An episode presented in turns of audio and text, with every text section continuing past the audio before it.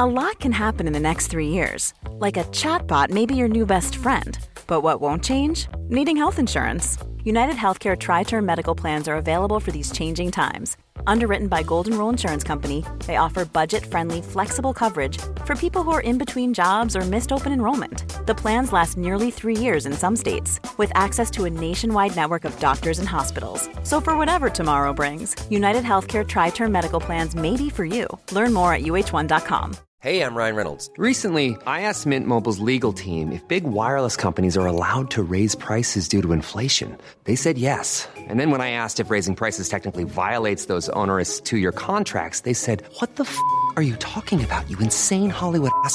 So to recap, we're cutting the price of Mint Unlimited from $30 a month to just $15 a month. Give it a try at mintmobile.com slash switch. $45 upfront for three months plus taxes and fees. Promo rate for new customers for limited time. Unlimited more than 40 gigabytes per month. Slows. Full terms at mintmobile.com. Millions of people have lost weight with personalized plans from Noom. Like Evan, who can't stand salads and still lost 50 pounds. Salads generally for most people are the easy button, right? For me, that wasn't an option. I never really was a salad guy. That's just not who I am. But Noom worked for me. Get your personalized plan today at Noom.com. Real Noom user compensated to provide their story. In four weeks, the typical Noom user can expect to lose one to two pounds per week. Individual results may vary. Ja, den här tillsynsfunktionen den har, jag, den har jag sett att ni från kommissionen har fört ut i, i debatten här. Och eh, eh, jag kan ju inte ha tillsyn över mig själv. Palmemordet, Hans Holmér, del 7. Sveriges statsminister Olof Palme är död. 90 000. Ja, det är mord på Sveavägen. Hörde de säger att det är Palme som är skjuten. Mordvapnet med säkerhet är en Smith Wesson, en revolver kaliber .357. Inte ett svar. Finns inte ett svar. Jag har inget. Och jag har inte varit Varför skulle jag göra Polisen söker en man i 35 till 40-årsåldern med mörkt hår och lång mörk rock. Välkommen till podden Palmemordet som idag görs av mig, Dan Hörning. Dagens avsnitt är researchat av David Oskarsson och av mig. Om du gillar att den här podden kommer ut varje onsdag så är vi väldigt tacksamma för bidrag. Två sätt att ge oss bidrag är Patreon, patreon.com sökt på Palmemordet, eller Swish. Swish-numret står i avsnittstexten. I förra avsnittet berättade jag om att det fanns ett antal handplockade dataoperatörer som jobbar för Palmeutredningen vid en supermodern spaningsdator.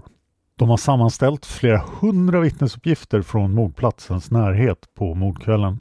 De försöker med hjälp av datorn hitta några gemensamma drag från vittnesmålen för att få ett bättre signalement på gärningsmannen. Men de kommer bara fram till att gärningsmannen måste vara kraftig. De handplockade datoroperatörerna rapporterar till Hans Holmér att Palmes mördare är kraftig. Hans Holmér blir inte särskilt nöjd. Han pratar igenom detta med spaningsledningen och bestämmer sig för att det är dags för en storstädning bland vittnesuppgifterna. Ann-Marie Åseden skriver i Dagens Nyheter året efter 1987 citat Hans Holmér som tidigare inte engagerat sig djupare i någon särskild del av utredningen och inte läst många papper, beslutar sig för att läsa allt som finns att läsa om signalementen. Genomgången av dem har nämligen visat att det är någonting som inte stämmer. Är det mördaren Lisbeth Palme har sett?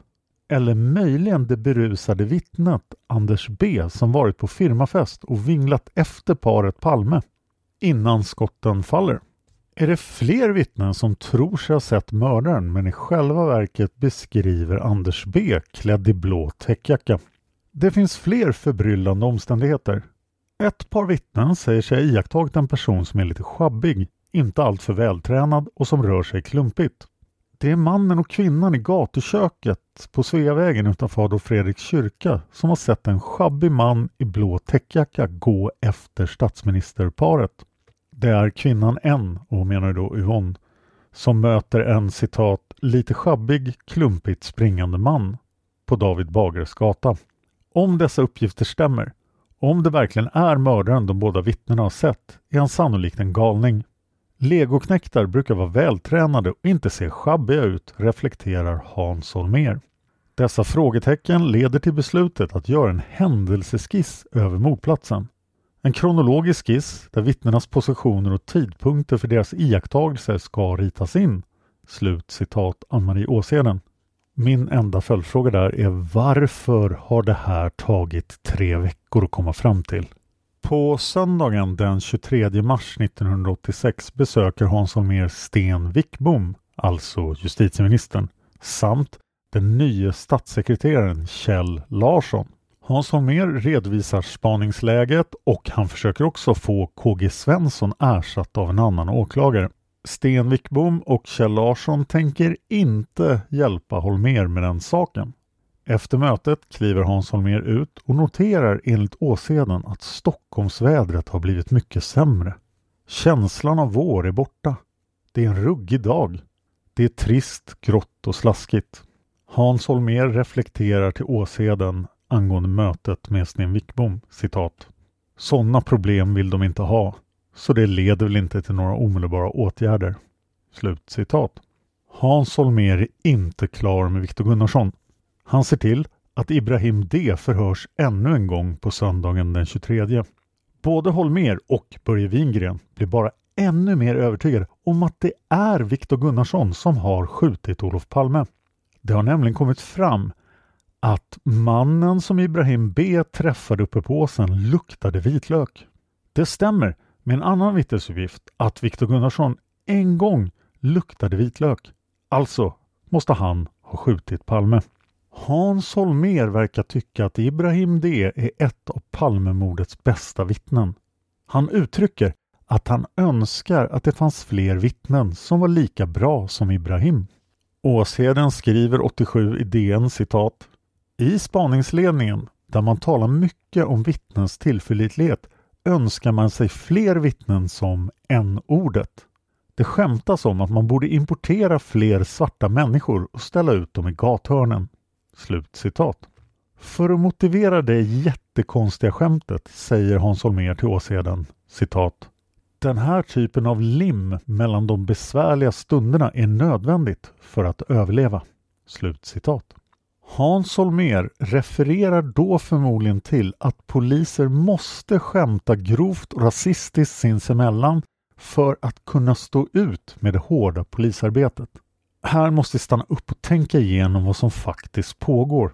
Jag vill påminna om att Hans Holmér alltså har 300 poliser till sitt förfogande. Det har bara gått 23 dagar sedan Olof Palme mördades och det här är vad han ägnar sin tid åt. Låt oss betrakta vad han inte gör. Han förhör inte vittnena från biografen Grand. Han har inte ens pratat med Lisbeth Palme. Han ser inte till att alla lagliga revolvrar i Stockholm provskjuts. Han tycker att Stig Engström är en elefant i en porslinsbutik. Han låter tusentals tips förbli obehandlade. Och någonstans där inne funderar han nog åtminstone lite grann på om det ändå inte kan vara kurderna som har skjutit Palme. Men just här ägnar Hans Holmér en stund åt att ransaka sig själv. Ann-Marie Åsheden skriver i DN 87 Vad har vi gjort för fel? På söndagen ägnar sig Hans Holmér åt självrannsakan på ett sätt som han aldrig gjort förut. Han kommer fram till att varken han själv eller polisen har gjort något annat misstag än dubbelkonfrontationen med 33-åringen. Alltså Viktor Gunnarsson. Organisationen av spaningsarbetet är bra och det hade inte gått att bygga upp den fortare än som skedde. Han känner sig glad över fighterandan bland mordutredarna och kamratskapet i ledningen. Han tycker inte heller att rättssäkerheten har satts åt sidan trots en del snabba beslut om husransakningar och hämtningar. Det finns säkert folk som tycker vi har varit påträngande men jag tror de flesta accepterar mer besvär och obehag i det här sammanhanget. Det blir måndagen den 24 mars. Poliserna i Palmeutredningen försöker ändå göra sitt allra bästa. Den här måndagen springer de runt med en bild på skuggan på alla hotell i Stockholm. Det ger givetvis inget som helst resultat eftersom skuggan är ett blindspår. På eftermiddagen är det dags för presskonferens igen. Holmer verkar nu fokusera fullständigt på skuggan. Hans Holmér säger citat Välkomna till den här presskonferensen. Spaningsarbetet fortsätter som tidigare lika intensivt. Vi kommer att arbeta hela påskhelgen. Slut citat. Det var ju måndag och Hans Holmér pratar alltså om den kommande helgen. Långfredagen är den 28 mars. Hans Holmér säger vidare på presskonferensen citat Vi har idag gjort en omfattande hotellkontroll. Den är inte avslutad än. Vi söker nu en man som inte är mördaren men som vid två tillfällen skuggade Olof Palme. Slutcitat. Och sen är det dags igen. Hans Holmér visar den församlade svenska och utländska pressen en bild på en man som inte existerar. Media blir väldigt intresserade. Oj, en man som har skuggat Palme två gånger. Det här kan ju vara nyckeln till att lösa Palmemordet. Hans Holmér fortsätter citat. Den här mannen, som jag upprepar inte är mördaren utan en skugga, ser ut så här. Han är ungefär 35 år, cirka 190 cm lång. Han är välbyggd och mellanblond och han har rört sig i Olof Palmes närhet de sista dagarna i februari. Vi är tacksamma för upplysningar om den här mannen på telefonnummer XXX. Det här är vad jag har att säga. Jag nämner inte fler detaljer för att vi inte ska få någon styrning på uppgifterna. Slut citat. Nästa dag, tisdagen den 25 mars, är skuggan på alla tidningars första sidor. Mängden tips som har kommit in till tipstelefonen har minskat lite den senaste veckan men nu skjuter de i höjden igen. Den erfarne mordutredaren Arne Irvell och de andra som sitter och tar emot tips är fullt upptagna med att vara med på allmänhetens fria åkning när Sveriges medborgare glatt tipsar Palmeutredningen om sina grannar, släktingar och andra de har sett på stan som minsann ser exakt ut som den mystiska skuggan. Hej, jag Ryan Reynolds. Recently, I asked Mint Mobile's legal team if big wireless companies are allowed to raise prices due to inflation. They said yes. And then when I asked if raising prices technically violates those onerous two-year contracts, they said, "What the f*** are you talking about? You insane Hollywood ass." So to recap, we're cutting the price of Mint Unlimited from $30 a month to just $15 a month. Give it a try at mintmobile.com slash switch. $45 upfront for three months plus taxes and fees. Promo rate for new customers for limited time. Unlimited more than 40 gigabytes per month. Slows. Full terms at mintmobile.com. Ready to pop the question? The jewelers at BlueNile.com have got sparkle down to a science with beautiful lab-grown diamonds worthy of your most brilliant moments. Their lab-grown diamonds are independently graded and guaranteed identical to natural diamonds, and they're ready to ship to your door. Go to BlueNile.com and use promo code LISTEN to get $50 off your purchase of $500 or more. That's code LISTEN at BlueNile.com for $50 off. BlueNile.com code LISTEN. Millions of people have lost weight with personalized plans from Noom, like Evan, who can't stand salads and still lost 50 pounds. Salads, generally, for most people, are the easy button, right? For me, that wasn't an option. I never really was a salad guy. That's just not who I am. But Noom worked for me. Get your personalized plan today at Noom.com. Real Noom user compensated to provide their story. In four weeks, the typical Noom user can expect to lose one to two pounds per week. Individual results may vary. Hans Holmér säger till och med själv till åseden citat Att lämna ut en fantombild är som att slänga ut ett bete till hungriga hajar. Slutcitat. Men det finns ju andra fantombilder. Kom ihåg att vid det här laget finns det många fler fantombilder.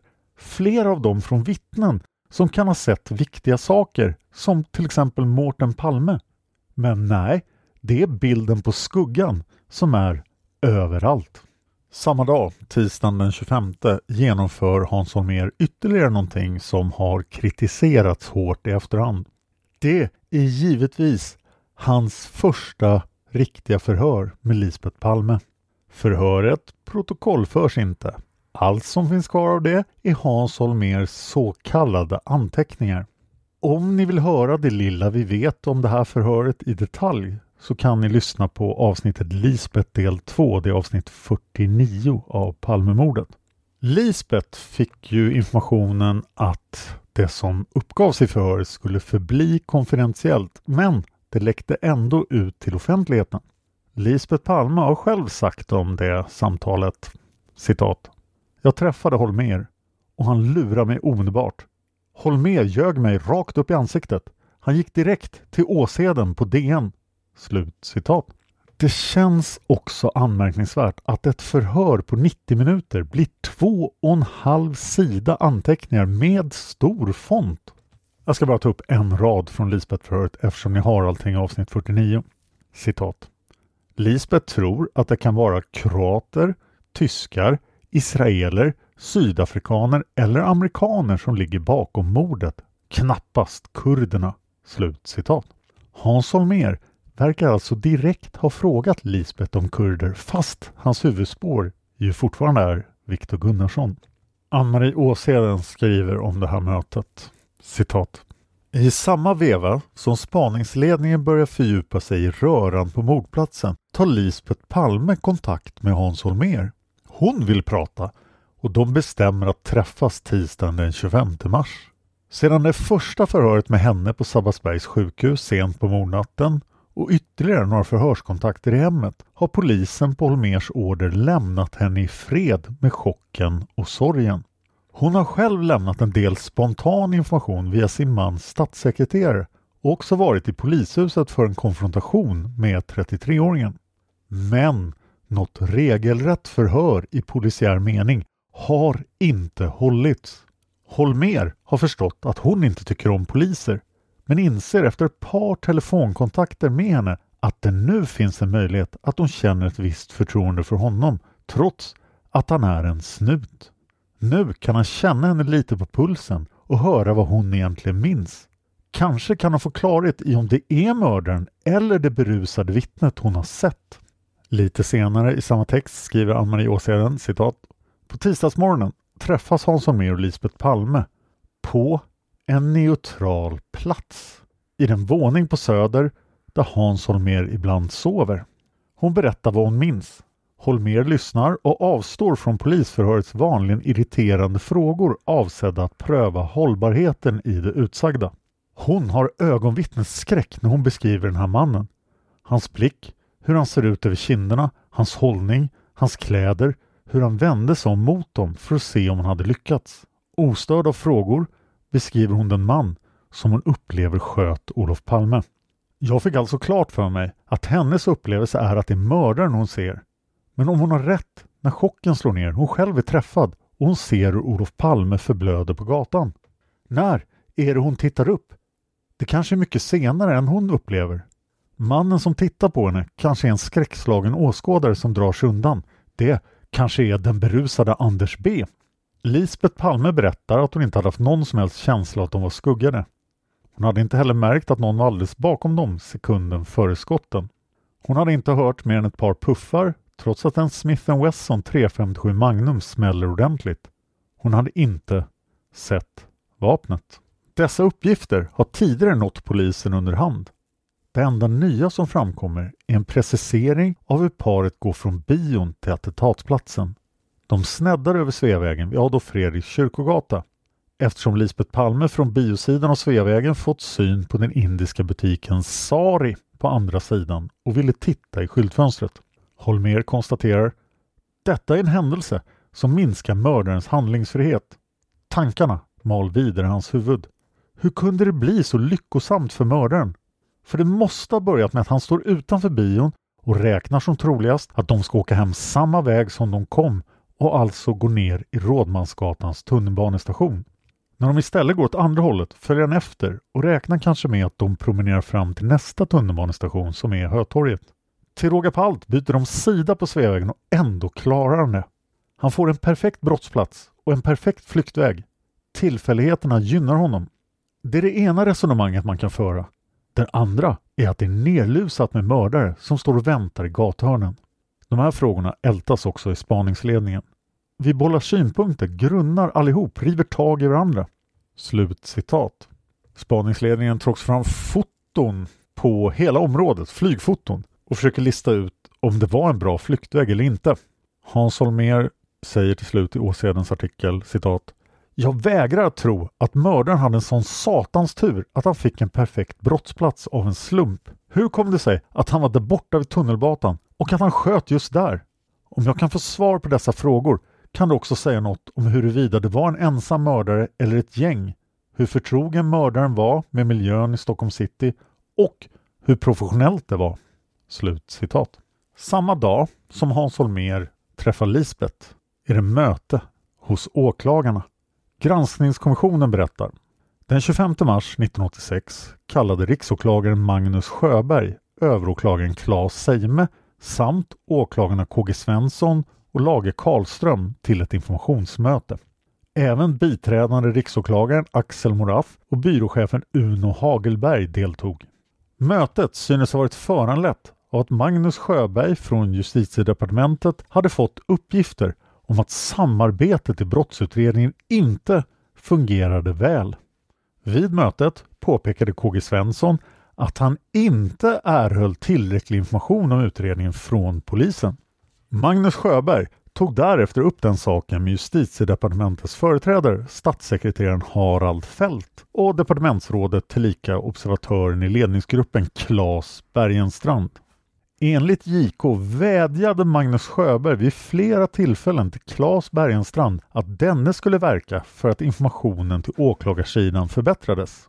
Några dagar efter åklagarnas informationsmöte hölls ett möte på justitiedepartementet med Magnus Sjöberg och Uno Hagelberg från riksåklagaren samt Harald Fält, Claes Bergenstrand och Johan Munk från departementet. Handläggningen beträffande Viktor Gunnarsson diskuterades liksom informationsfrågan. Vid mötet förvånades Uno Hagelberg enligt JK över att företrädarna för justitiedepartementet så helt godtog polisledningens version av vad som förevarit. Och nu är det dags att släppa in Hans Holmér i förhören från juristkommissionen. Det här kommer att vara två klipp. Hans kommer att prata bland annat om KG Svensson. Han kommer också prata om observatörer som Claes Bergenstrand. Han kommer att prata om ledningsgruppen och om tipshantering plus ett antal andra ämnen. Så varsågod, här kommer Hans Holmér.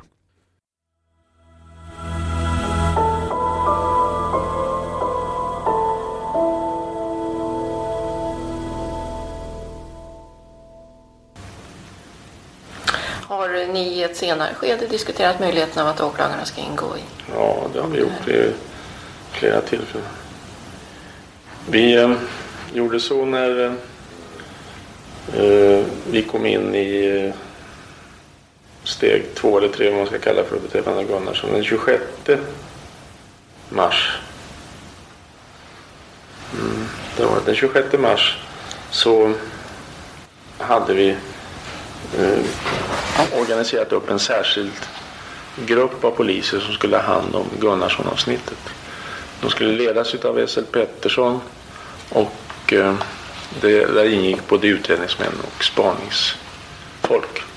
De sattes på sju trappor, som vi sa, i en särskild korridor.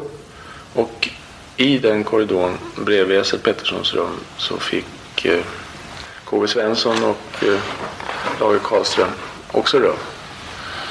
Och eh, då var vi i kontakt med dem förstås och frågade om, om de ville ha det på det sättet. Det tyckte de var utmärkt och eh, just då den 26 så eh, var jag och pratade med dem och frågade om de var nöjda med situationen när det gällde information och överhuvudtaget organisation för det här arbetet. Det förklarade de att det var. Samma dag finns det en anteckning från protokollet vid ledningsmötet att eh, KG Svensson och Lage Karlström särskilt ville ha information och ville träffa spaningsledningen. Var det skälet till att du tog kontakt med dem i det, på det här tillfället? Det kommer jag inte Utan det här var då skälet till att vi hade kontakt var att eh, organisationen, den här särskilda organisationen, den byggdes ju upp i samråd med åklagarna. De ville ha folk för det här och de tyckte det var praktiskt att ha dem för sig så att säga med tanke på att det var den delen av förundersökningen som de tog av. Jag vet inte om det här var på morgonmötet, den här anteckningen. Det vet jag inte. Därför att jag vet att jag träffade dem vid lunchtid.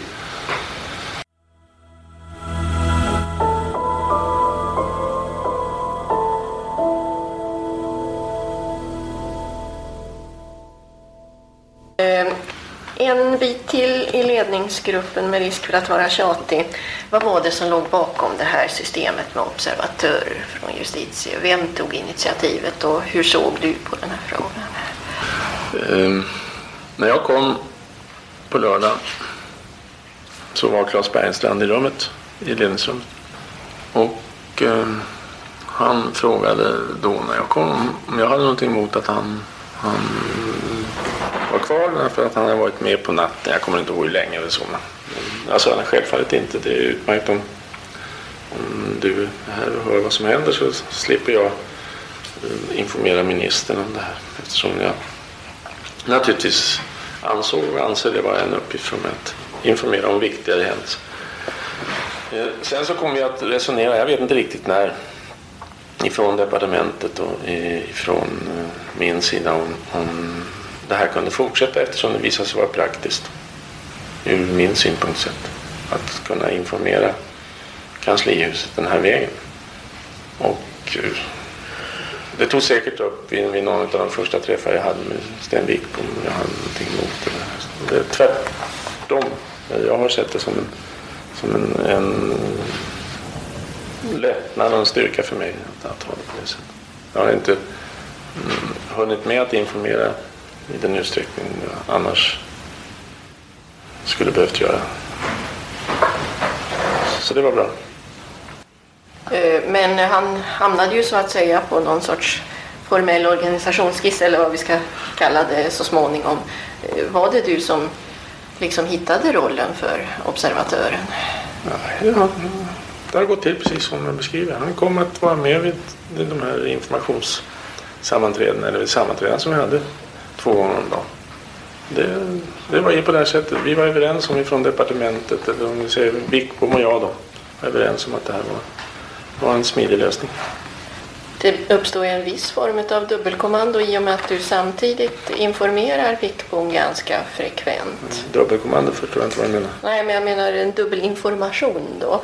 Eh, ansåg du inte det var tillräckligt att det fanns en observatör i utredningen eller vad var skälet till att det fanns två skilda informations... Wickbom ville träffa mig.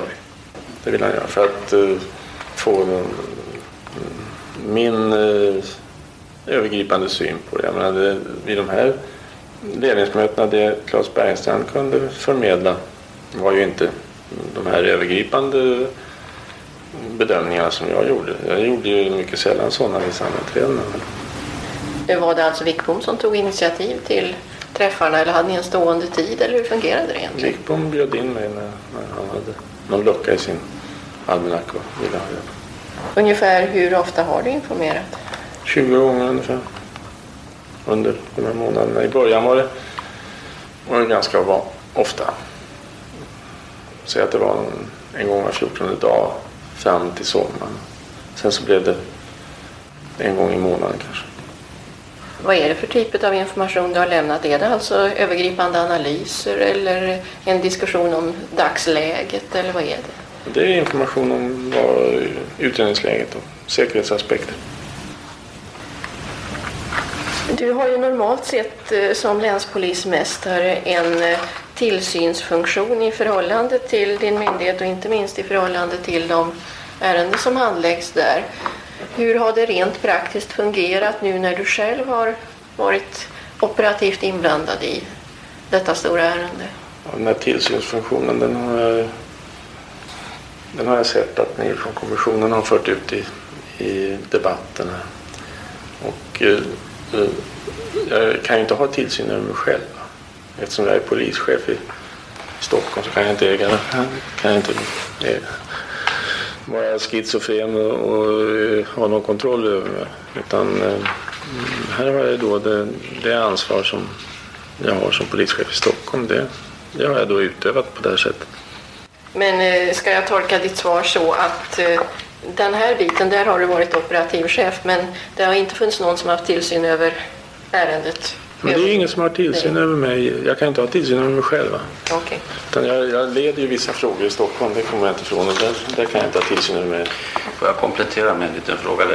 Det är kanske inte själva den tillsynsrollen som, som eh, tillkommer länspolismästaren på länsstyrelsens vägnar utan som myndighetschef så har man ju om man tänker sig normalfallet i ett utredningsärende även utav ett större format där man inte själv har en operativ ledningsfunktion eller mera uttalad ledningsfunktion så är man som myndighetschef har man ju då en, mera, en tillsyn lite mera distans och följer, följer verksamheten eh, i ett sådant ärende.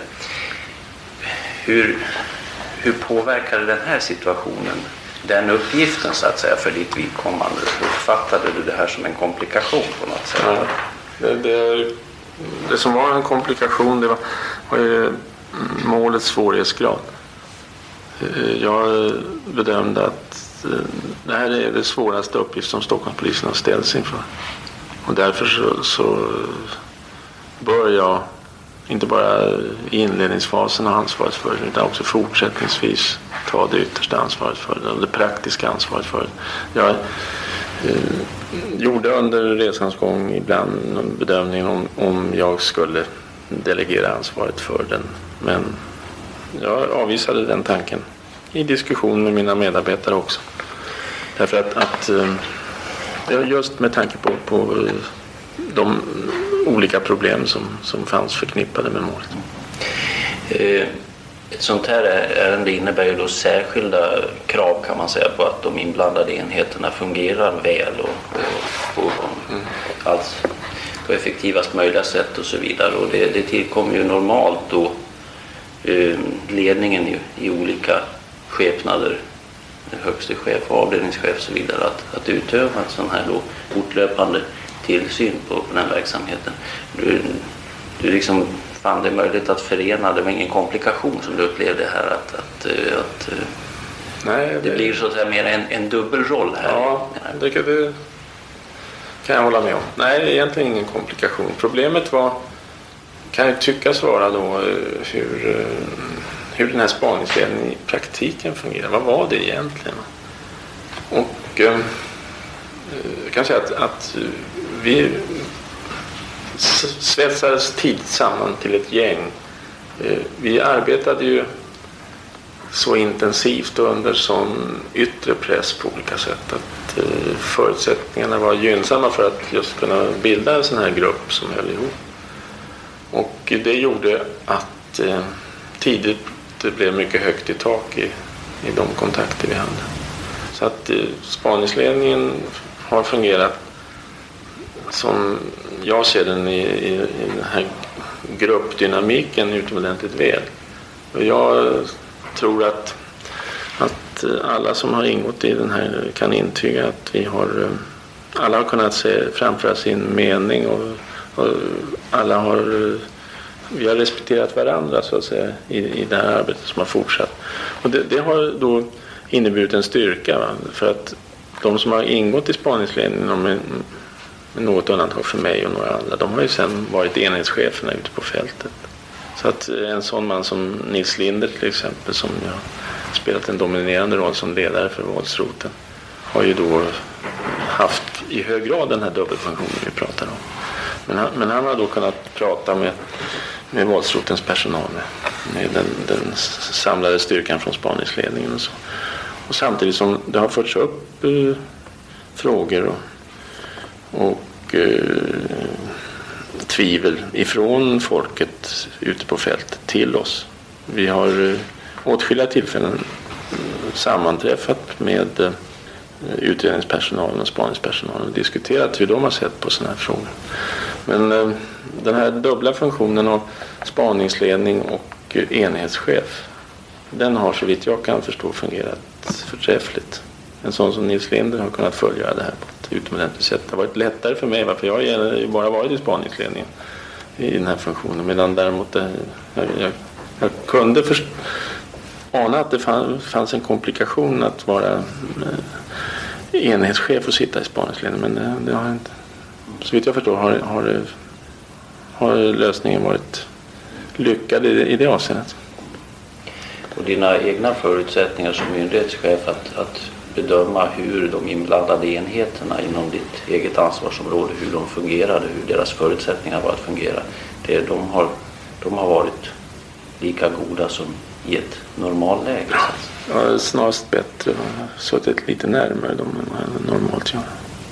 Och, och tiden har gjort att jag har lärt känna dem på ett, på ett sätt som man kanske inte normalt gör heller.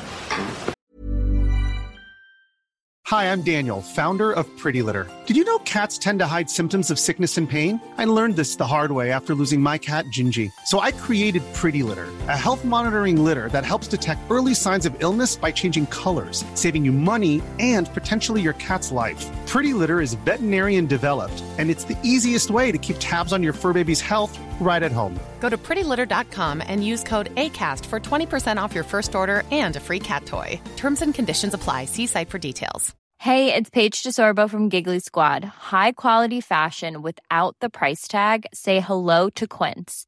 I'm snagging high end essentials like cozy cashmere sweaters, sleek leather jackets, fine jewelry, and so much more. With Quince being 50 to 80% less than similar brands.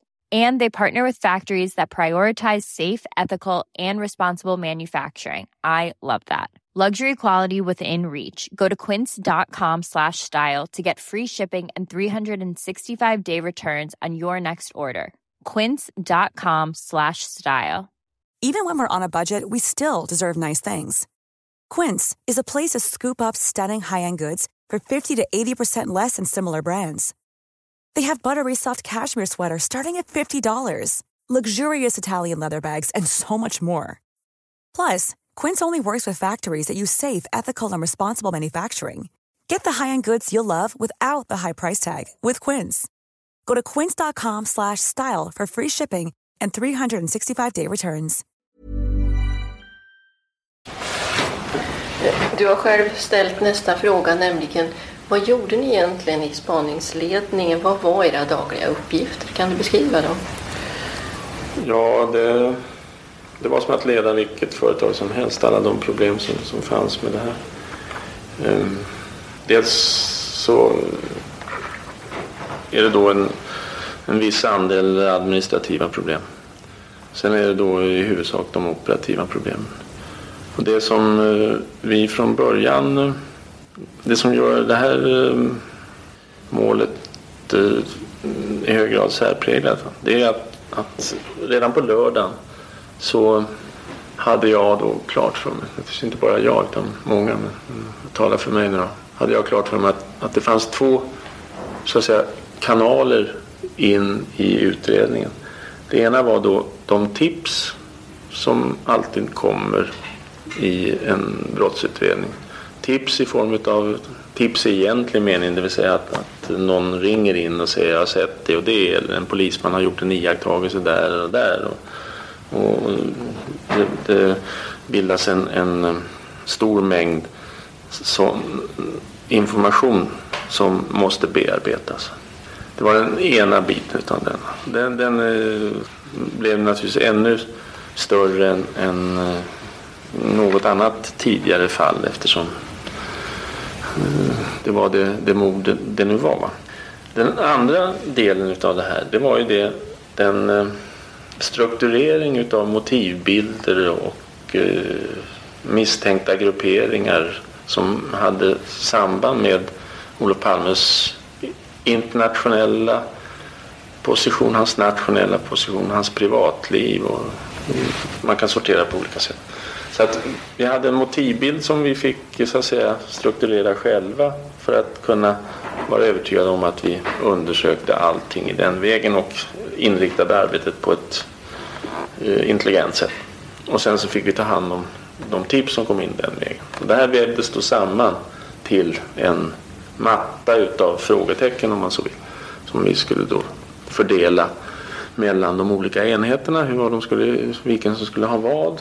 Och eh, ansvarsområdena både i stort och i smått drogs upp på det här sättet. Och sen gällde det ju då för oss i spaningsledningen att, att utöva den här ledningen, nämligen se till att, att det här hölls ihop.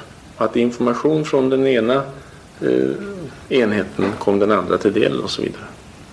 Och det här gjorde ju att eh, vi i ledningen kom att eh, vara de som så att säga visste allt då, inom citationstecken, dubbla sådana.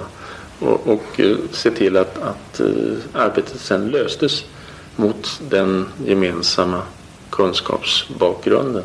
Och att vi hela tiden då eh, bearbetade den här eh, tipsmassan i vidsträckt mening och så till att den, den blev så bred som möjligt. Att man inte kom in på något spår eh, som man låste fast sig utan att man arbetade förutsättningslöst i all möjlig utsträckning och att resurserna anpassades till de här olika mm, delfrågorna. Bearbetade ni tipsmassan i den meningen att ni läste tips, läste förhör och Ja. deltog aktivt i arbetet på det sättet? Det gjorde det. Eh, Det var nödvändigt för att, att eh, ha, kunna förfoga över de, de riktiga kunskaperna. Eh, De här tipsen då som, som så att säga strömmade in från, genom post och telefon på vanligt sätt eller som föddes i polisorganisationen de, de eh, gick då den, eh, sedvanliga vägen genom en, en bedömningssluss på våldsroten med en, ett antal kommissarier som gjorde tre stycken som, som satt där och klassade dem. På det viset fick vi prioritet på dem. Eh, de, och alla de högprioriterade tipsen kom upp till spaningsledningen. Så att vi hade läste dem, kunde bedöma dem, se dem och sen så hade vi då så att säga de, de teorier som vi, vi då byggde upp genom eh, analyser inom ledningen och genom kontakter med departementet och med UD och så vidare. Så, så kunde vi, vi då eh, skapa en bild av hur eh, såg situationen ut för Olof Palme vid det här tillfället. Allting sånt som vi då tog upp som, som ett, en, en särskild omständighet som vi måste försöka komma till botten med. Och eh, då fick eh, då den eller den enheten ansvar för att, att eh, utreda den frågan. Och när det gäller de här prioriterade tipsen som kom in då så, så var det väl i huvudsak så att det var våldsrotens personal som tog hand om den men också gick en del över på span då eftersom det, vid våra diskussioner i ledningen så fann vi att det var lämpligt av det ena eller andra skälet eller några gick över på säkerhetsavdelningen eller på rikskriminalen. Kan du ge oss någon uppfattning hur stor del av ledningsgruppens tid som gick åt för den typ av arbete du har beskrivit nu? Det var det vi har jobbat med. Eh, Jo, men just det sista, det här med tipsbearbetning. Är det lejonparten av er tid som har gått till det? Eller har Tipsbearbetning talar jag inte om utan det är fördelning utav Ja. för att, att eh, Men läsning, alltså det du nyss har beskrivit. Om vi bortser från resursfördelning och eh, rena sammanträden och så vidare. Hur mycket av er tid har gått åt till det här sista? Ja, jag vet inte vad du menar med det sista. För att jag, om du menar med den läsning som jag har lagt ner. Ja, det är i stort sett det vi har gjort. Mellan, mellan sammanträdena så har vi alltså läst. Till, tillgodogjort oss materialet som har funnits. Naturligtvis inte läst hela tiden för det har funnits anledning att fatta beslut och ha en del sammanträden. Men, men eh, ja, så mycket mm, som vi har läst under tiden fram till hösten eh, Så har jag aldrig gjort i alla fall i, i polisverksamheten tidigare. Det är, det är ett något grumligt mått eftersom ni inte vet hur mycket eller lite jag har läst tidigare. Men jag kan i alla fall bara betyga att det har vi gjort. Va?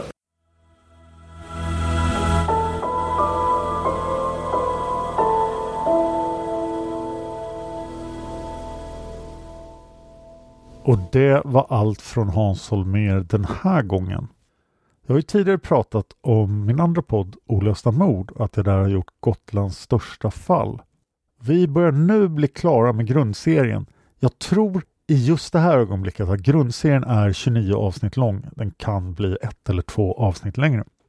I alltså minst 29 avsnitt av Olösta mord går vi igenom Sven Sjögren och Björn Adolfssons försvinnanden på 70-talet.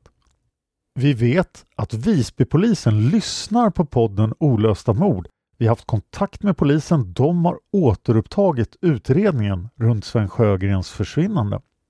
Dessutom har vi också kontakt med Missing People. Och vår ambition är att det här året, när pandemin tillåter, genomföra eftersökningar för att hitta Sven Sjögrens kropp. Den här historien hoppas jag att ni vill lyssna på. Podden Olösta mord finns på alla de ställen ni hittar Palmemordet. Palmemordet finns på Facebook, gå gärna in där och prata om podden med mig och Tobias. Vi hinner inte svara på frågor angående själva fallet, men Det finns andra grupper för det. Just på Facebook finns till exempel Palmerummet eller Studio Palmemordet. Studio Palmemordet är lite lugnare och mera sansat men lite färre folk. Det finns också en lång tråd på Flashback om Palmemordet där många kunniga människor faktiskt hänger. Jag vet att det finns många som inte tycker om Flashback, men det har vi pratat om tidigare. Jag finns på Twitter och Instagram. Jag heter Dan Hörning, så jag är lätt att hitta. Jag måste också berätta att i min podd Seriemördarpodden så gör vi sommaren 2021 12 avsnitt om John Wayne Gacy, mördarclownen. Det är David Oskarsson som skrivit de avsnitten, alltså David som har skrivit Hans Holmér-avsnitten, så följ gärna den serien i Seriemördarpodden som ni hittar på Podme. Jag vill jättegärna ha iTunes-recensioner av den här podden. Gå in på iTunes och berätta vad ni tycker och tänker om podden, ge oss fem stjärnor och jag kommer läsa upp alla recensioner här i podden, även de som inte ger oss fem stjärnor. Stort tack till Ann-Marie Åsheden. Hon har alltså skrivit två böcker om Hans Holmér. Dels Förbannelsen, Hans Holmérs öde från 2012 och så Jakten på Olof Palmes mördare de tre första månaderna från 1987. Båda böckerna rekommenderas varmt. Tack till alla er som sponsrar Palmemordet på Patreon. Tack till Lukas för musiken. Tack till expertgruppen, vår jurist och researchassistenter. Tack till Juan Esposito som har faktagranskat Hans Holmér-avsnitten. Jag har lagt till fler saker till Hans Holmér-avsnitten så Juan, du måste nog gå in igen. Tack till Cornelia som har hjälpt mig med eh, ljudfilerna från Juristkommissionen. Tack till David Oskarsson. Och tack till dig för att du lyssnar på Palmemordet. Man hittar Palmes mördare om man följer PKK-spåret till botten. Därför att ända sedan Julius Caesars tid har jag aldrig hört talas om ett mord på en framstående politiker som inte haft politiska skäl. Polisens och åklagarens teori var att han ensam hade skjutit Olof Palme. Och det ledde också till rättegång. Men han frikändes i hovrätten. Nu ska vi ut på viska ut och röva.